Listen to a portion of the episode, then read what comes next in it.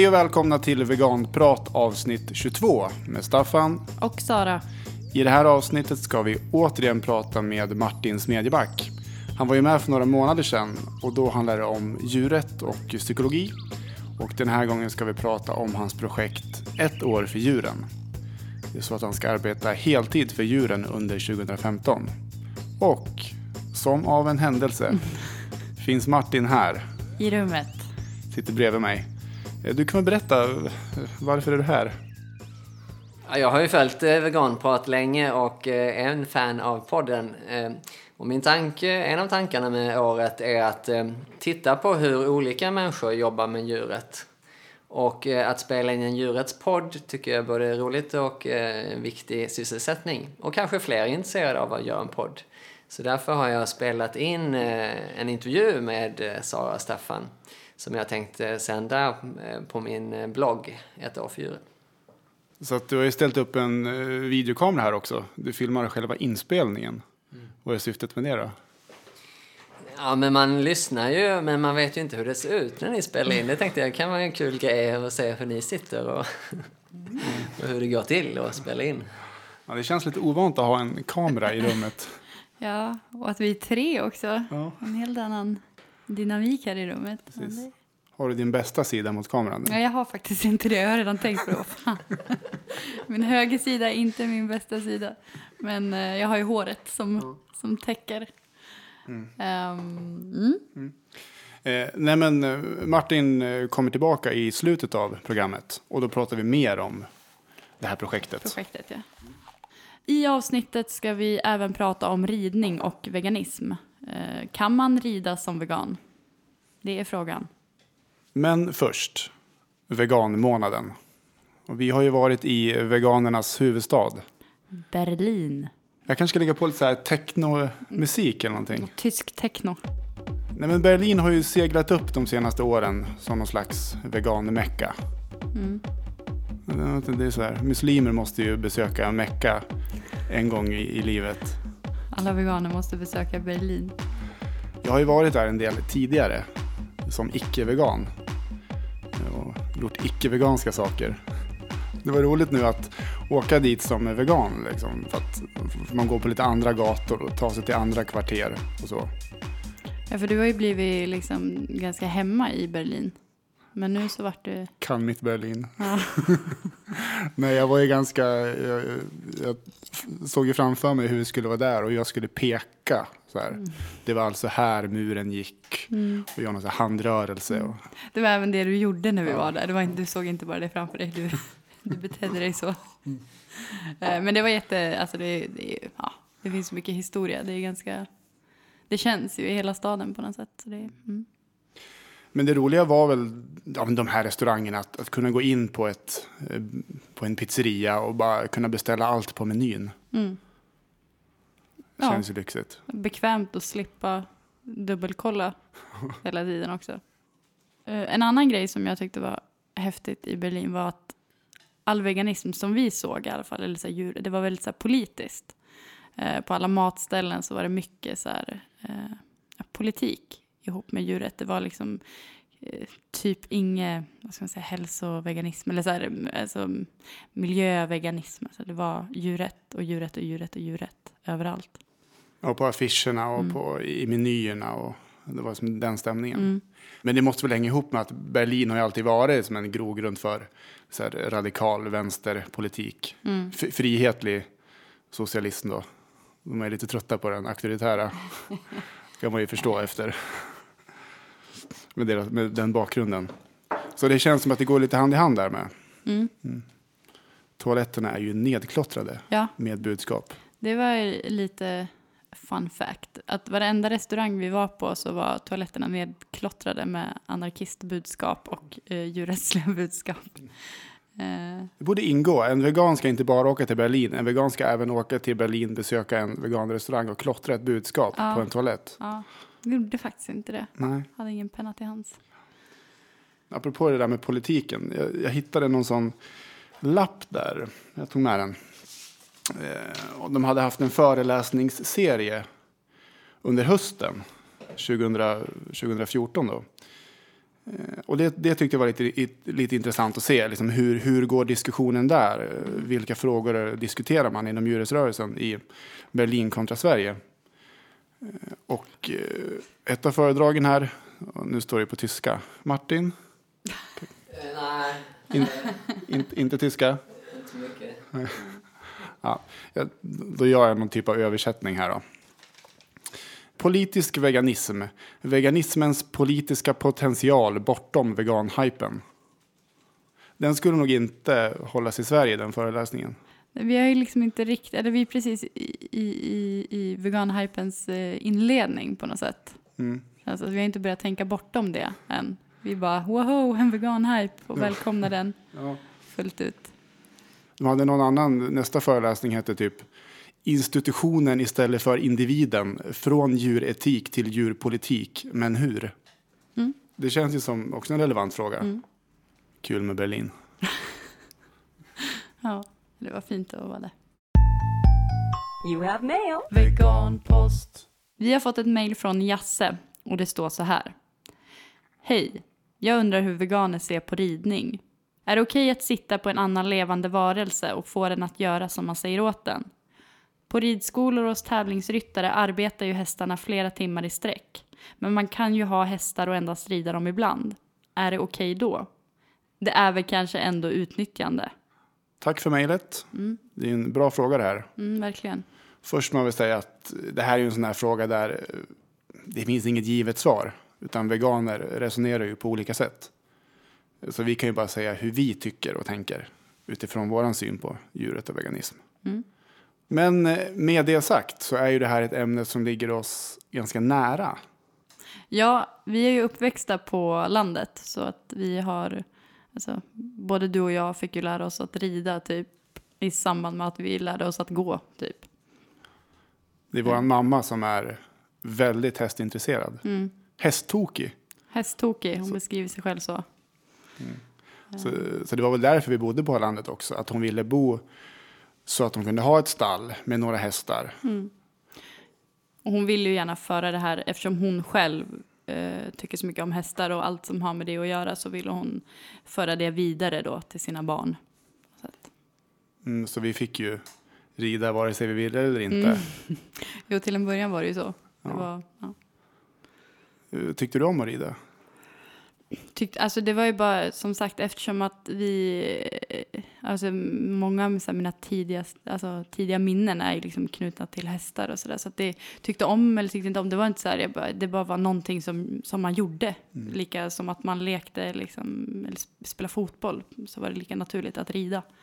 Men sen slutade jag när jag var 15 och sånt där, 14-15. Så att jag var kanske inte så jätteintresserad. Eh, Men Kajsa däremot, vår yngsta syster, där fastnade det. Eh, Och, och eh, jag gjorde så att jag, jag ringde upp henne igår och frågade henne hur hon ser på det här med ridning och veganism. Jag tänker att det kan vara intressantare att höra från en vegan som själv har haft ett ridintresse, hur den resonerar. Och första frågan jag ställde det var när, eh, när hästintresset tog fart. Jag tror att jag blev mer intresserad av hästar när jag var kanske 13 och började i sexan eller något sånt där. Innan så hade vi alltid ridit på skoj och då kunde det ju dröja liksom någon månad mellan att man red. Men så kom jag på att eh, men lite så att man kunde träna på det, att man kunde bli bra. Och att det var ja, men det blev roligare när man kunde mer. Eh, så det var väl då jag började som rida aktivt nästan ja, men nästan varje dag.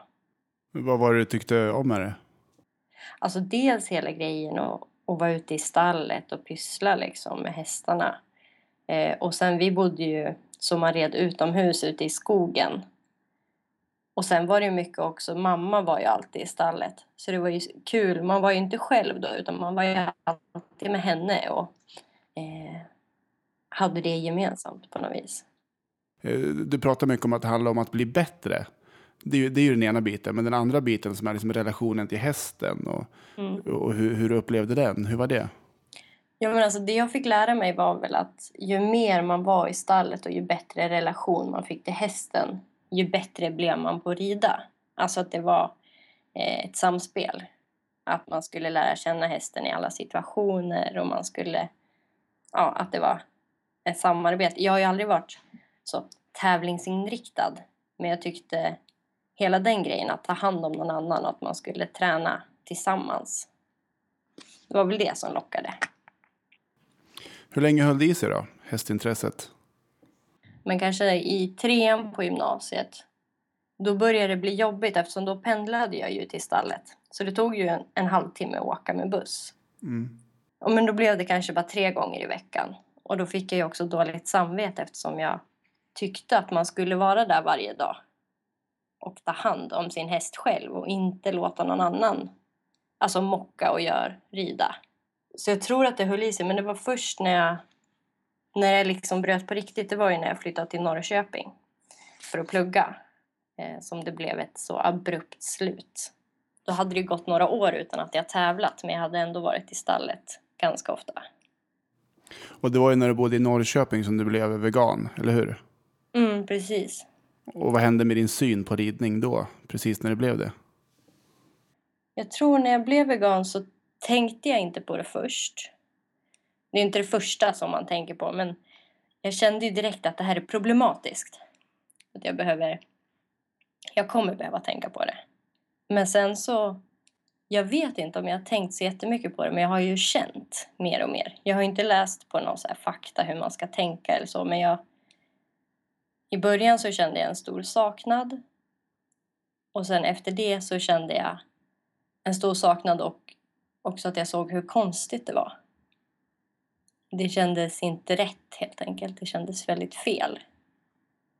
Det skulle kännas så fel att sitta på någon. Jaha, överhuvudtaget alltså? Att sätta sig på någon annan bara. Alltså att, att det blir som ett, i sig en, ett, ett väldigt maktutövande. Jag sitter på dig. Alltså hela den grejen har jag hakat upp mig på. Jag tror att man kan liksom hitta argument. Ja, men om man har en häst, om man bor på landet, om man är vegan och tar hand om den så tror jag att man kan som för sig själv hitta argument att man ska rida den ibland. För det är ju ändå så inom häströrelsen så man likställer ju lite grann med vanvård att inte rida, att inte motionera. Just det. Och, och eftersom det är sånt tabu att inte rida på en häst eh, så, så tror jag att man, om man är vegan och har en häst, kanske det kan vara svårt att, att, att sluta rida. Men eftersom jag liksom hade ändå gjort ett avbrott så kände jag väl direkt att jag kan inte börja igen. Men jag kan ju fortfarande, som när jag går på stan, eftersom jag har ridit så mycket och det känns så naturligt, så kan jag få känslan av att jag sitter på en häst. Och att jag liksom håller i tyglarna och att jag skänklar. Det är liksom som mer naturligt än att springa för mig. Alltså när du är ute och går alltså? När jag är ute och går. Och det, och det, det blir så absurt för jag vet alltså i fantasin kan jag väl få rida. Fast jag vill ändå inte men, men jag känner att jag sitter på en häst. Ja. Vad kul. Men vet du det? För jag tänker det här med hästar, att man pratar mycket om att de, eh, att de måste motioneras. Hur är det med det? Måste de det? Eh, Är, är det vanvård och inte rida, eller hur? Det är inte själva ridningen de behöver egentligen. För det är ju någonting som de har fått lära sig. Och något som egentligen inte är naturligt. Mm. Och det finns ju andra sätt att motionera. Alltså, man kan ha på lina, longera, eller man kan bygga. Eh, det finns ju de som har liksom byggt eh, i hagen som ett motionsspår. Så att de måste springa en runda för att komma till maten. Eller liksom. Men motionera måste de göra, precis som hundar. Eh, Vad händer när du ser hästar då? Eh, I en hage och så? Nära oss så finns det ju ett stall. Och väldigt, alltså jag bor nära ett naturreservat. Där finns det ett stall och väldigt stora hagar där det går ut rätt mycket hästar. Och det rider folk förbi. Och, och när det kommer en häst då känner jag ju lukten först. Och då får jag ju massa minnen. Och jag ser ju, så här, jag vet ju vad allting heter. Alla redskap och allt de har på sig och alla så här muskelfästen på hästarna. Jag, jag kan ju så här, jag får ju upp sådana minnesgrejer. Och sen blir jag ledsen mest. Och jag blir inte mest så ledsen för att hästarna har det dåligt eller så, utan jag blir ledsen för att så fort jag kommer till ett stall och ser hästar, då tänker jag på kor. Och hur vi behandlar kor idag. Och kalvar. Och att det är en sån extrem skillnad. Hur menar du? Ehm, Jag har försökt förklara för flera, men jag kan liksom inte... Alltså jag blir... Jag påminns om mjölkindustrin när jag ser en häst. Och den blir som mer... Eh, den blir som verkligast för mig när jag, när jag ser hästar. Till saken hör väl att vi hade ju, på, när våra hästar gick på sommarbete så gick de ofta tillsammans med kor. Så när vi var små och gick och hämtade hästarna eller så, då kunde man ju liksom gå in och klappa korna och vara liksom i hagen tillsammans med kor. Tänker du då att eh, djuren är ungefär lika stora och att eh, korna inte skulle behöva vara i mjölkindustrin utan att de, i, i, att de skulle kunna bli lika bra behandlade som hästar? Och att det är det som är det sorgliga, eller? Nej? Nej, alltså det sorgliga är väl att så här... Eller, jag kan bli ledsen när jag ser skillnad. Här daltar vi med hästar och lindar benen och låter dem ha i hagen och pysslar och ger dem hur mycket uppmärksamhet och kärlek. För att de, man får ju kärlek tillbaka. Så känns det ju. Men det görs ju inte mot en ko. Det känns liksom orättvist. Men sen också när jag ser, alltså jag får ju hela grejen att jag kommer inte rida något mer. Det känner, jag- du, det, det känner du fortfarande? Jag känner fortfarande det som sorgligt på ett sätt. Eh, men sen tänker jag också alltid att det är ju bara en generation bort. Alltså mina barn kommer inte ha liksom växt upp med att rida och de kommer inte känna den här saknaden. Vad fint. Nej, men så är det ju. Eh, sista frågan här då. Eh, finns det hästar i din vegan-utopi? Men vilda hästar?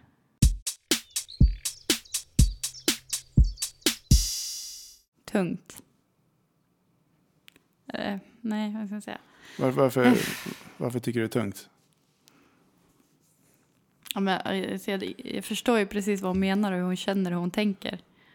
Ehm, Mm. Jag tycker, hon beskriver det så himla fint det här hur hon... Nej, men det här att, hon att hon vill rida samtidigt som hon inte vill rida. Och att, hon, att det- den, här, den här dubbelheten på något sätt. verkligen, hon kommer liksom, ja, hon kommer alltid att vilja någonting som hon inte får och inte vill. En väldig motsättning. Eh, Men kul att höra från någon som ändå kan det här med ridning och har ett annat perspektiv. Mm. Jo, alltså det är ju en sak att sitta med sina teorier och se hur det ska vara rent att räkna ut om vi får eller inte får rida på hästar. Det är ju en grej, men att, att ha det känslomässiga perspektivet, det ja. Det, det ger ytterligare en dimension. Men i själva sakfrågan där, eh, vad tänker du? det, det, att rida handlar ju om makt på ett sätt. Det, alltså, det är svårt att komma ifrån det. Alltså, som Kajsa säger, man sätter sig på någon och man får den att göra som man själv vill. Hästen ger ingen medgivande. Hästen har ju förmodligen inget intresse av att, av att göra det här. Det blir märkligt att rida. Ja, jag är väl inne på samma spår. Men du berättade ju häromdagen att du har ridit som vegan. Ja, det har jag. eh, av en händelse, alltså det var ju bara knäppt hela alltihopa. Nej men det var, jag hade bara varit vegan i kanske i tre, fyra månader. Eh, och sen så skulle jag åka ut till mammas stuga. Vi åkte bil, hon skjutsade mig. Eh, och så liksom på vägen till stugan så eh, är hennes häst eh, liksom inhyst i något stall. Så vi skulle stanna där så skulle hon eh, rida lite i paddocken. Eh, och sen så åkte vi dit och hon så här sadla och alltihopa där och sen så bara, men Sara, hoppa upp och ta några varv. Och jag bara okej, typ så här. Alltså det är så knäppt när mamma säger någonting. Alltså, så här, alltså jag reflekterar inte ens över det, det var bara så här helt så här, som en, som en robot. Så bara okej. Eh, och så hoppade jag upp och så, så här, när jag reser, bara fan det här känns konstigt. Va, varför gör det det liksom? Så bara, men det? För att det var så länge sedan, då hade jag säkert inte ridit på två år eller någonting. Så bara, men så fortsatte Men det kändes bara, det en konstig känsla som jag inte kunde skaka av mig.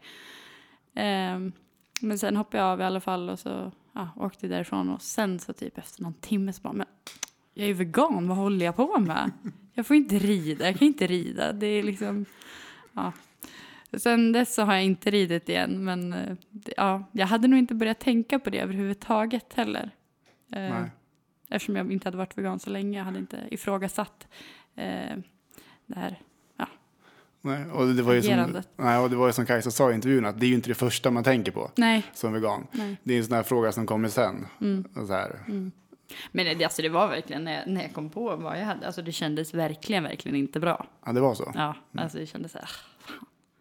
Men det var väl kanske inte bara just den situationen att jag red då, utan mer alltså att då väcktes ju alla tankar. Och också att man måste så här, ta itu mycket med vad man själv har gjort. Alltså under uppväxten, hela grejen, så här, rida in hästar och sånt där. Alltså. Mm.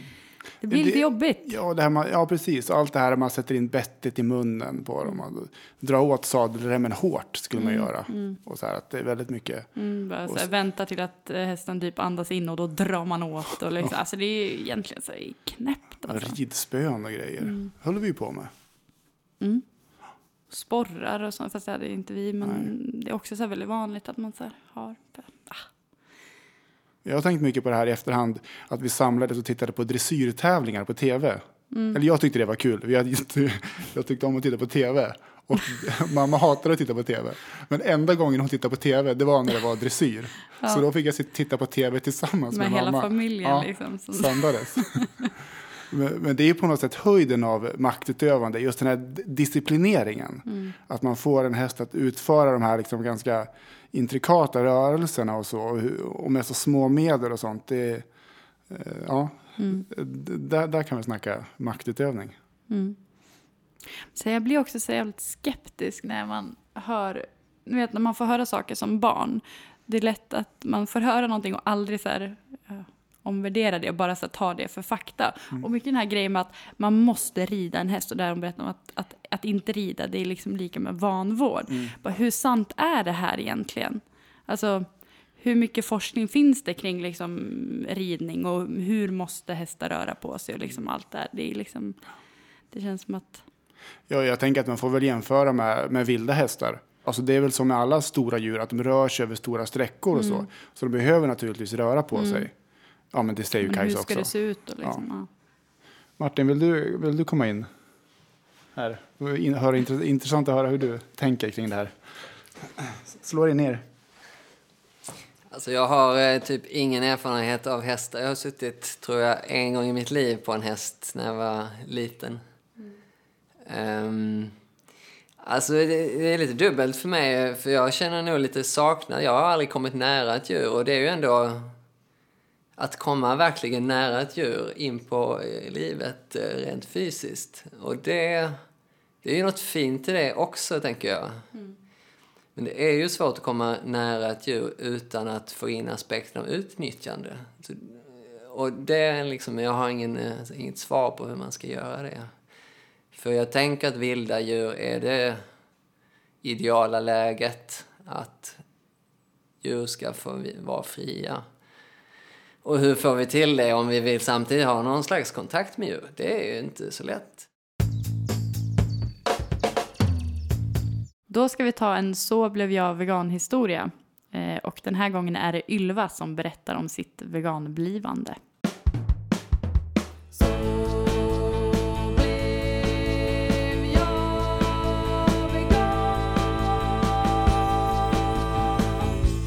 Ja, men jag hade varit laktovegetarian i typ fem år. Och eh, var väl det av etiska skäl för att jag ville liksom inte äta någon annans kropp. Eh, och hade någon bild av att jag gjorde liksom det som var ja, men, eh, tillräckligt för djuren i det. Liksom, jag ville inte att de skulle dö för mig men såg inte riktigt kopplingen till andra industrier med mjölk och ägg och sådär. Att det också var ett lidande där.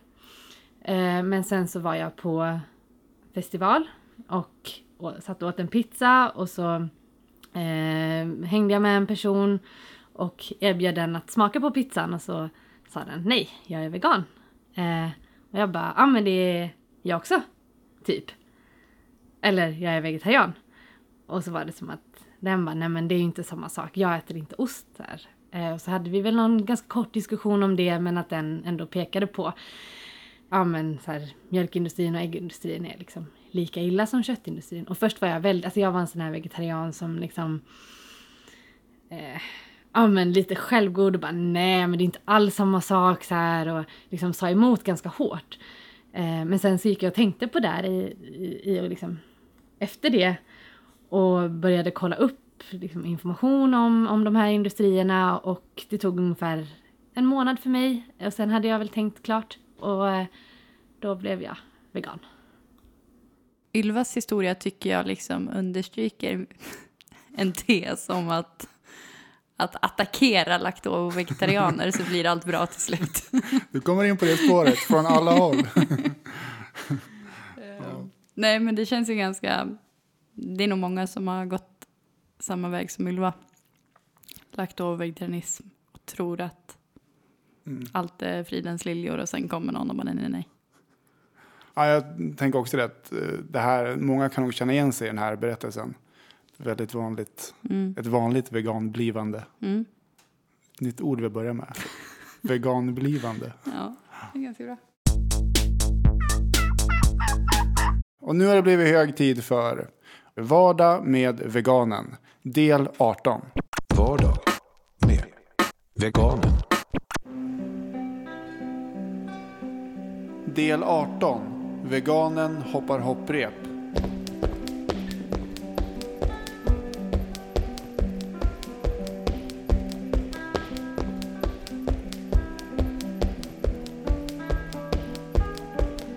Vardag med veganen. Jag blev lite sugen på att hoppa. Det var Mm. länge sedan. Hoppa i en gymnastiksal.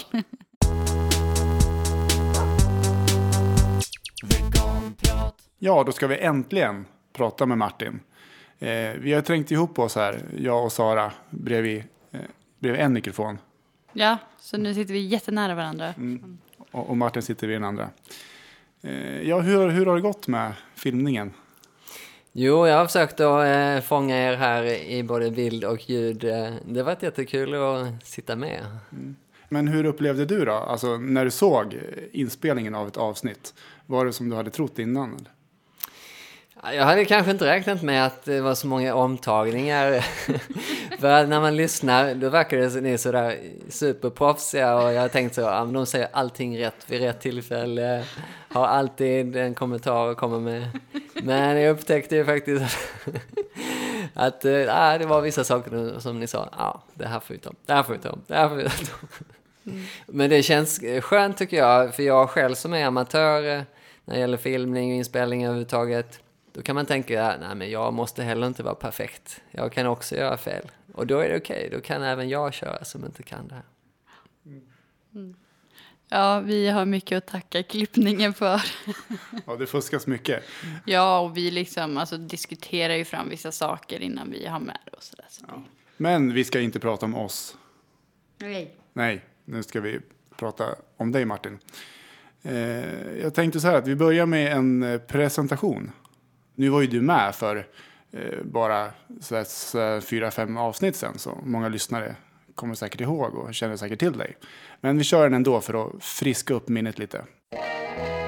Martin Smedjeback är en freds och djurrättsaktivist som brinner för civil olydnad och icke-våld.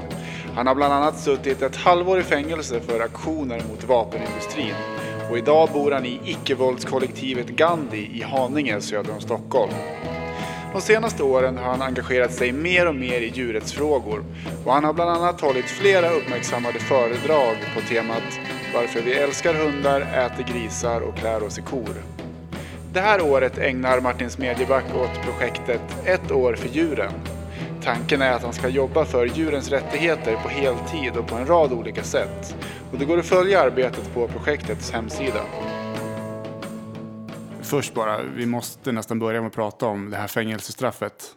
Eh, för det är ju så också att eh, du har kommit ut med en bok bara här i dagarna som heter Inburad.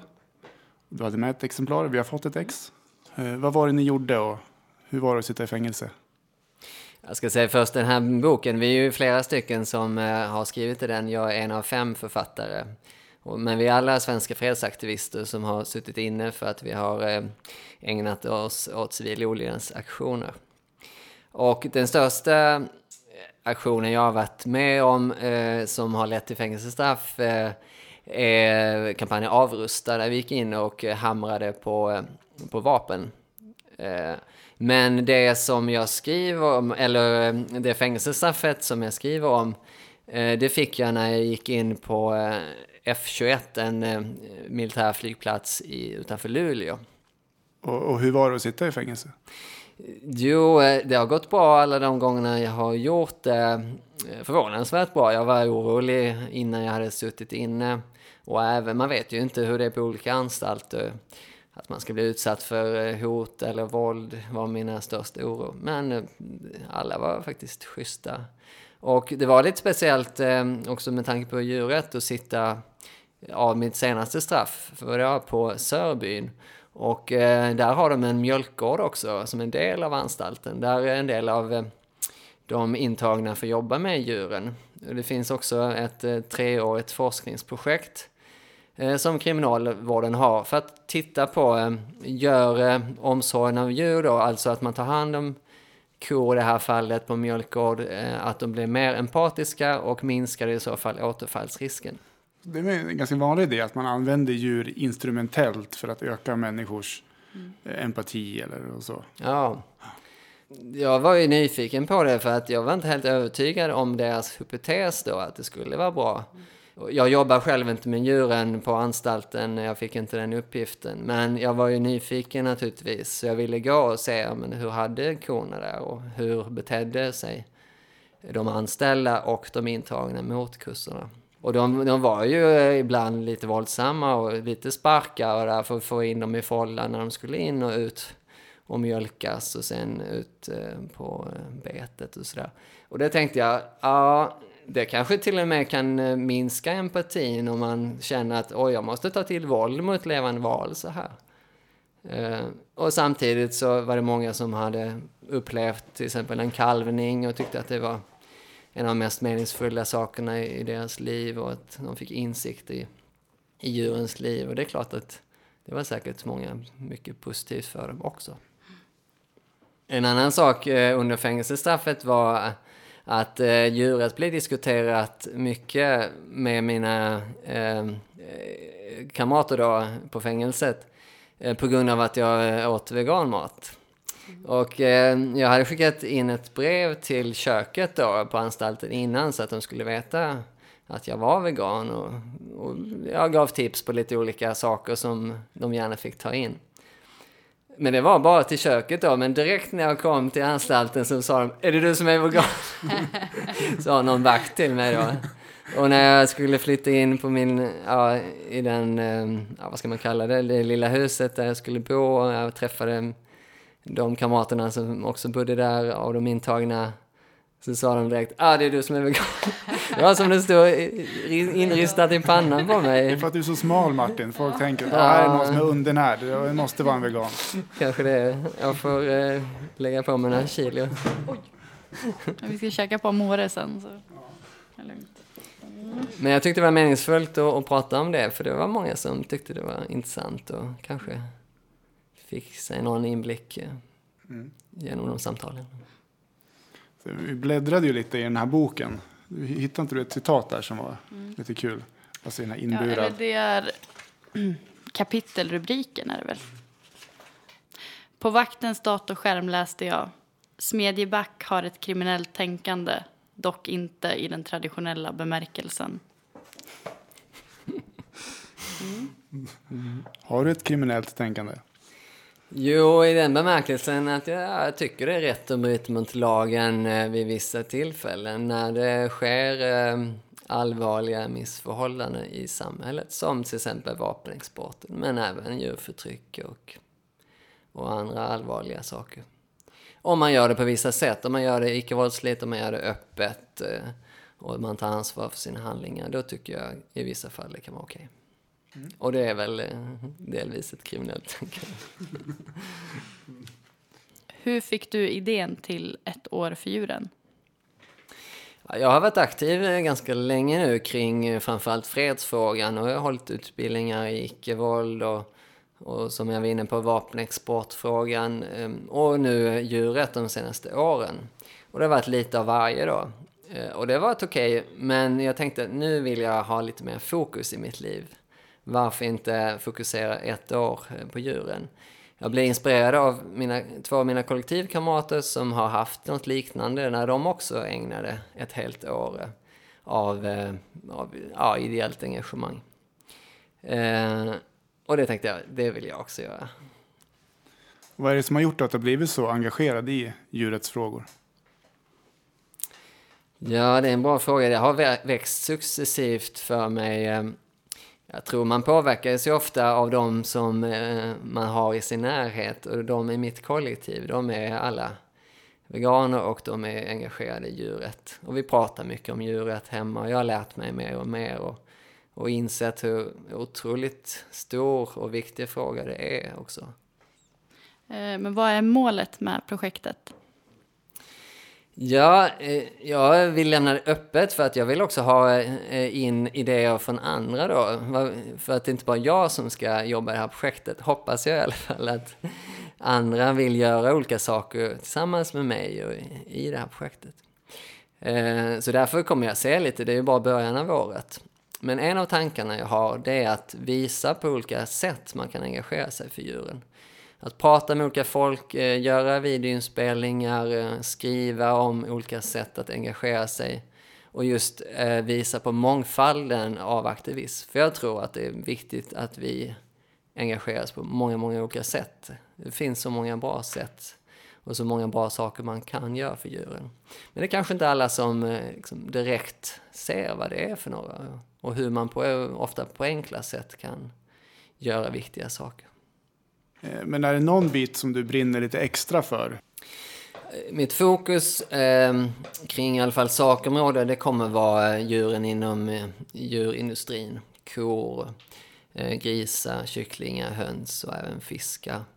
Eh, jag har försökt fokusera på de som jag anser lider mest och som vi har i vår närhet också.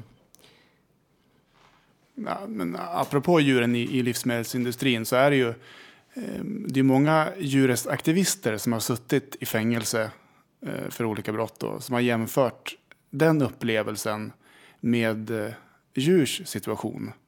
Vad har du för tankar om det? Du som har suttit i, i fängelse.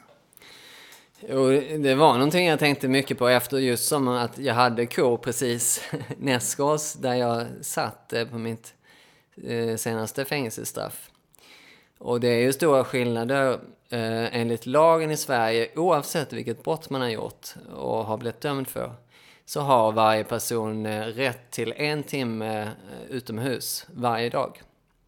Eh, Det måste alla ha. Och det fick vi också. När man sitter som jag på öppen anstalt då får man ju många timmar av frihet inom anstaltsområdet. Man kan gå ute nästan hela, hela dagarna beroende på hur man är styrd av sin sysselsättning. Så är det ju inte för djuren. Även mjölkkor som under sommaren har möjlighet att gå ute sitter ju dag efter dag, vecka efter vecka och till och med månad efter månad under en eh, vinter och höst och, och en del av våren också inburade faktiskt utan att de får gå ut någonting. Får inte prata om grisar som aldrig får se solen. Och den stora skillnaden är ju, de har ju inte gjort någonting fel. De har ju inte någon skuld i att de sitter där. Vi, nu tycker jag att jag inte borde bli dömd för att jag tycker att min aktion eh, var någonting som behövs. Men det finns ju en anledning och vi har faktiskt blivit dömda i en domstol också. Det är ju den andra stora skillnaden. Så att det är ju inte rättvist system eh, på något sätt. Men den här eh, känslan av att vara frihetsberövad som du hade, går det ens att jämföra det med djurs situation eller blir det att är, är, det, är det för svårt är det att dra för stora växlar på det? Ja, men även om eh, jag tycker att eh, svenska kriminalvården är hyfsad human nu, i alla fall i förhållande till många andra länder. Eh, I alla fall eh, min upplevelse är att eh, vakter inte kränker en eller slår en, eh, är liksom taskiga i, i allmänhet. Så man berövas ju av sin, sin frihet, så är det ju. Och det är en viss känsla. Man kan inte göra vad man vill. Det är inte många som inte har suttit i fängelse, som tur är, som har fått uppleva det. Man är inte herre över sin egen eh, sin situation. På det sättet så känner man en viss ehm, likhet mellan alla andra som blev berövade sin frihet. Även om naturligtvis djuren har mycket värre så kan man ändå känna en viss systerskap i det faktiskt. Jo, det kände jag. Man fick en liten, liten insikt i hur det skulle kunna vara att till exempel sitta ett eh, helt liv. Liksom. Man bara förlänger den och förstärker den känslan. Så ehm, ja, kan man få en liten insikt. Och också det här att eh, du, du visste ju att du skulle bli fri ett visst datum och hade en tidsuppfattning. Djuren vet ju inget annat heller. Så, så på ett sätt tänker jag att det måste också vara en större frustration att kanske ha drifter och behov och vilja göra saker. Men, men att det finns en begränsning och att man inte liksom förstår vad som händer. Och inte kunna kommunicera med de som håller den. Alltså, i hela allt det där. Ja, jag har läst kring det att eh, vissa mm, som är experter på ljusbeteende säger att det kan vara någonting som förvärrar situationen. Just att de inte har samma uppfattning om tid. Andra har ju försökt att säga nej men då är det inte så farligt. Men att faktiskt att det kan vara ännu värre. Att inte veta någonting om morgondagen. Hur det ska bli. Och jag satt ju en, en, en relativt kort period, det måste man säga. Det är ju vissa som har eh, många års fängelse och det har jag svårt att, att tänka mig. Eller det skulle kännas väldigt jobbigt att sitta flera år. För att inte säga ett helt liv ju, som är realiteten för de flesta djur i, i djurindustrin. Ett år för djuren startade ju första januari. Nu vad har vi för datum idag? Inspelnings... 22. Yes. Den 22. 22 dagar har gått. Vad har du gjort hittills? Ja, jag har börjat så smått att eh, ta kontakt med lokala djurrättsgrupper då, Djurens Rätt och Djurrättsalliansen, gått på lokala möten, varit med på flygbladsutdelning, stått utanför pälsbutik. Eh, jag har gjort en videoinspelning och intervju med min tvillingbror Christian som är gymnasielärare. Jag har inte hunnit redigera och lägga upp den ännu, men det kommer om hur man kan jobba med djuret i skolan. Och nu har jag intervjuat er här på Veganprat. och jag har också börjat läsa på lite, för en av sakerna jag vill komma fram till under det här året är hur kan vi bäst jobba med djuret? Vad är det som är mest effektivt? Hur vi använder språket, men också vilka metoder vi använder. Vilka typer av aktioner eller handlingar är mest effektiva? Eh, så jag har försökt att eh, inhämta information här. Jag har till exempel läst Vigonomics av Nick Cooney som kom för några år sedan. The surprising signs of what motivates vegetarians from the breakfast table to the bedroom. uh, Han är väldigt så praktiskt inriktad och tittar på vilka djur lider mest, uh, vilket antal av, uh, djur, ja, av djur kan vi rädda genom specifika handlingar och sådär. En bok som jag håller på med, som jag är nästan klar med, Eh, heter Framing Farming, Communication Strategies for Animal Rights av Carrie P. Freeman. Båda de här är amerikanska tänkare. Och eh, hon driver mer en, en alltså, renodlig ideologisk eh, inriktning där hon menar att det är bättre att eh, prata mer om djurrätt eh, snarare än att minska lidandet inom djurindustrin. De här eh, ser jag som väldigt bra, eh, som eh, kommer med lite olika perspektiv.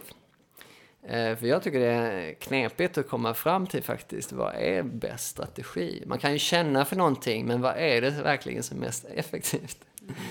Eh, Ja. Vad har du kommit fram till då? Ja, jag står väl och velar fortfarande.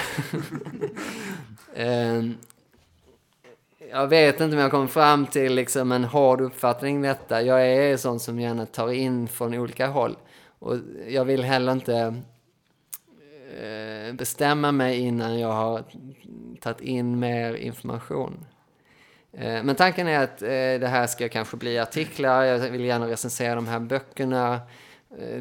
Jag brukar fungera så att det är först då som jag kan börja tänka själv kring det också. När jag, ja, men hur tänkte de verkligen?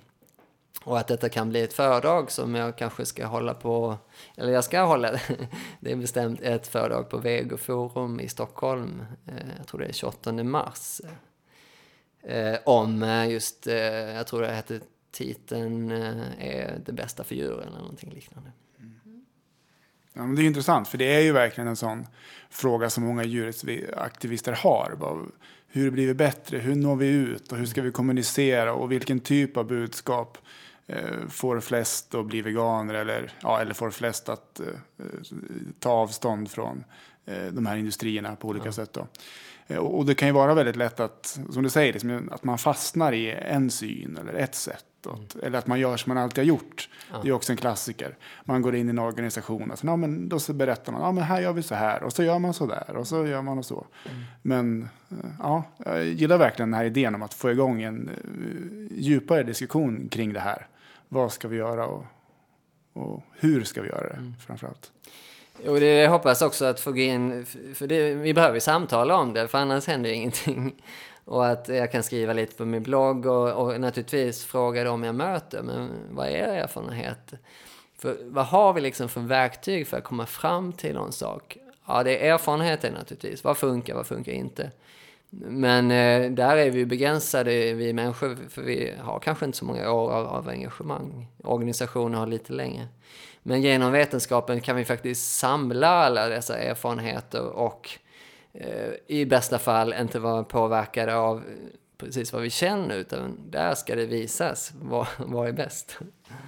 Det är min förhoppning i alla fall. Mm.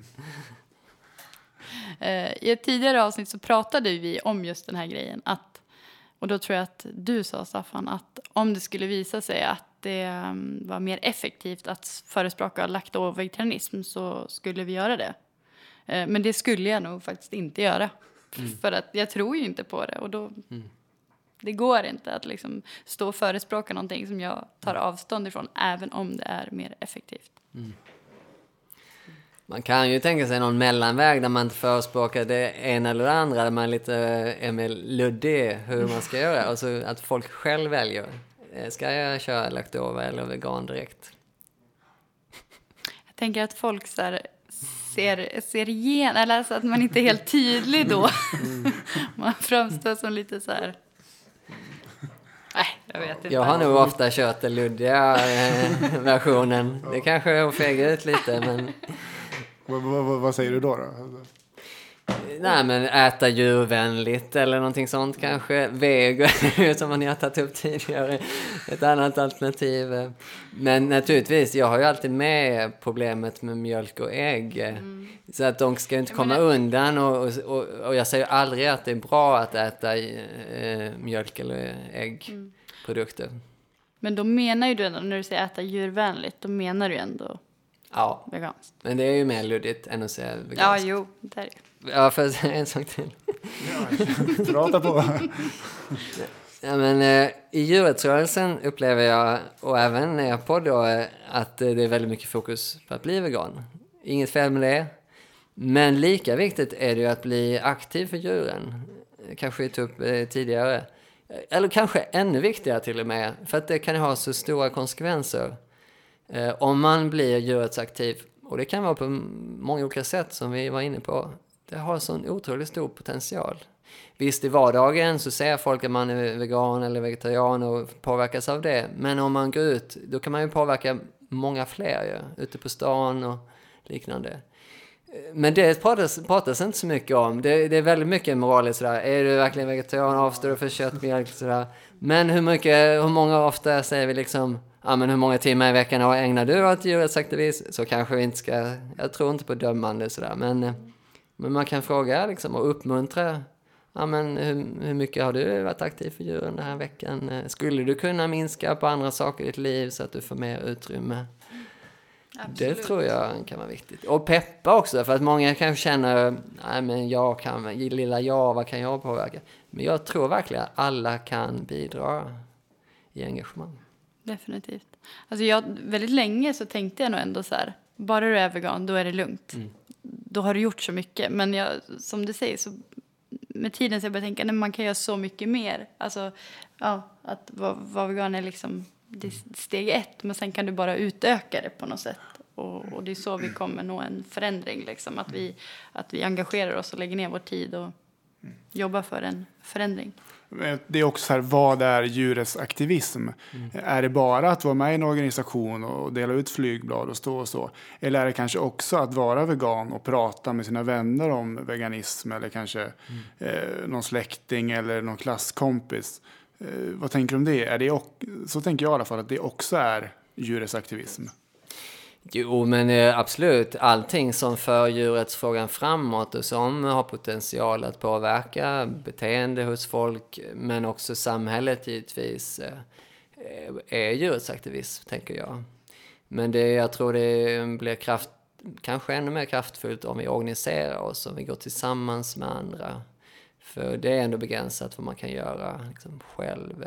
Men det ska inte föraktas på något sätt, för det har betydelse det också. Men en, en parallell eh, eh, kan vara att innan i fredsrörelsen så pratade man om pacifism mycket. Och det är lite som att vara vegan. Man avstår att eh, delta i dödande. Eller hur? Pacifism, med grundbetydelsen är ju det här, jag vill inte själv vara en del av krig. Men sen har man mer och mer i fredsrörelsen gått över till icke-våld. Och icke-våld är inte bara att avstå från att använda våld. Det är att aktivt bekämpa förtryck och orättvisor. Och det är dit jag vill komma. Och jag menar, många är ju naturligtvis djurrättsaktiva. Men att det ska vara en grundinställning. Men jag vill vara med och kämpa mot förtrycket. Jag vill inte bara avstå från förtryck. Och att vi faktiskt också har, ja, har ett ansvar så länge djurförtryck pågår att aktivt eh, motverka det. Absolut absolut. Sara sitter och gör tummen upp här hela tiden till Martin. Det ser inte lyssnarna. Nej, det, inte Nu var det till och med två tummar för senaste uttalandet. det låter så bra. Tack så mycket, får vi säga då. Och lycka till. Tack själv, och jättekul att komma Tack, hit. Mm. Och vi har ju även tänkt att ha lite uppföljning med dig. Så att sådär eh, kanske om ett halvår, i slutet på juni, att man gör någon lite kortare eh, intervju och bara någon avstämning om vad som har hänt under första halvåret. Och sen kanske även då i slutet på året kan man knyta ihop säcken så får du berätta om hur det har varit. Ja, vad kul. Det var allt för den här gången. Det var det. Eh, roligt med lite uh, nytt här med besök i, i studion slash vardagsrummet. Väldigt spännande. Jag har ju varit väldigt exalterad inför det här avsnittet just. Den här liksom, metakänslan. Att eh, Martin är här för att filma ett avsnitt av Veganprat som handlar om att Martin filmar ett avsnitt av Veganprat. Superduper meta. Ja, I love it. Ska vi göra nu då? Ska vi visa Martin Västerås? Mm. Äta lite pizza på Amore. Visa en byst av Gustav Vasa i Vasaparken. Mm. Vi kör på civil olydnad-grejen där och välter bysten. Nej, det är kanske inte... Nej, det, är, nej, det säger fel. Det är inte civil olydnad. Nej. Det, är- då ska man, nej, då ska man inte... Varför ska det vara för monarkin då eller? Nej, va? Ja, men det tänker jag. Gustav Vasa, det är väl inte mycket att hänga i nej, granen. Nej, nej, det är det verkligen inte. Och eh, i vanlig ordning så får ni gärna mejla. Kontakt snabel A veganprat.se Eller kommentera. veganprat.se Om du inte är vegan. Bli vegan. Hej då! Hej då!